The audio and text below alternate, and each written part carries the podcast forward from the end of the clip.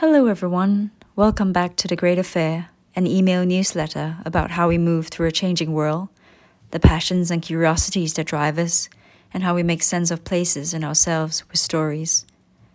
I like to kick off each letter with a brief reading from a book, fiction or non fiction. This time, I'm returning to a passage from Delayed Rays of a Star, a novel by the Singaporean writer Amanda Lee Koe.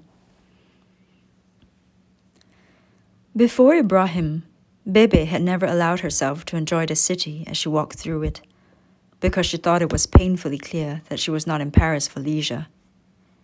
She knew her place, and should act in accordance with that knowledge. She held her head highest when she was in her maid uniform, because no one had to guess at who or what she was, she could be. With Ibrahim, although people stared more at the two of them together, she felt at ease. He took her to all the things in Paris she would have found embarrassing to go alone to, or perhaps even with another Chinese person. He took her to the base of the Eiffel Tower, though they didn't pay to go up.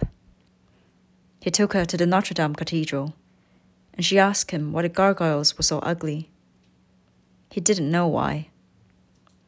She wanted to tell him that in China there were fierce stone lions outside of houses to scare away evil spirits. Life isn't fair, she would have said, if she had the words.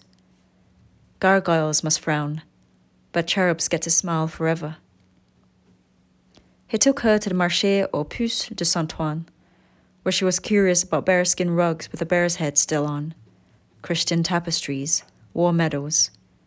He took her to museums, she thought the Louvre was boring, but she was awed by the huge arched skylight windows of the Musée d'Orsay. When she finished browsing all the things on the walls of one of the halls, she circled back to Manet's Olympia. I like this, she said to Ibrahim. What do you like about it? he asked. She looked at him as if he was asking a stupid question, and then she looked at the painting again. She turned to him. I like her face, she said.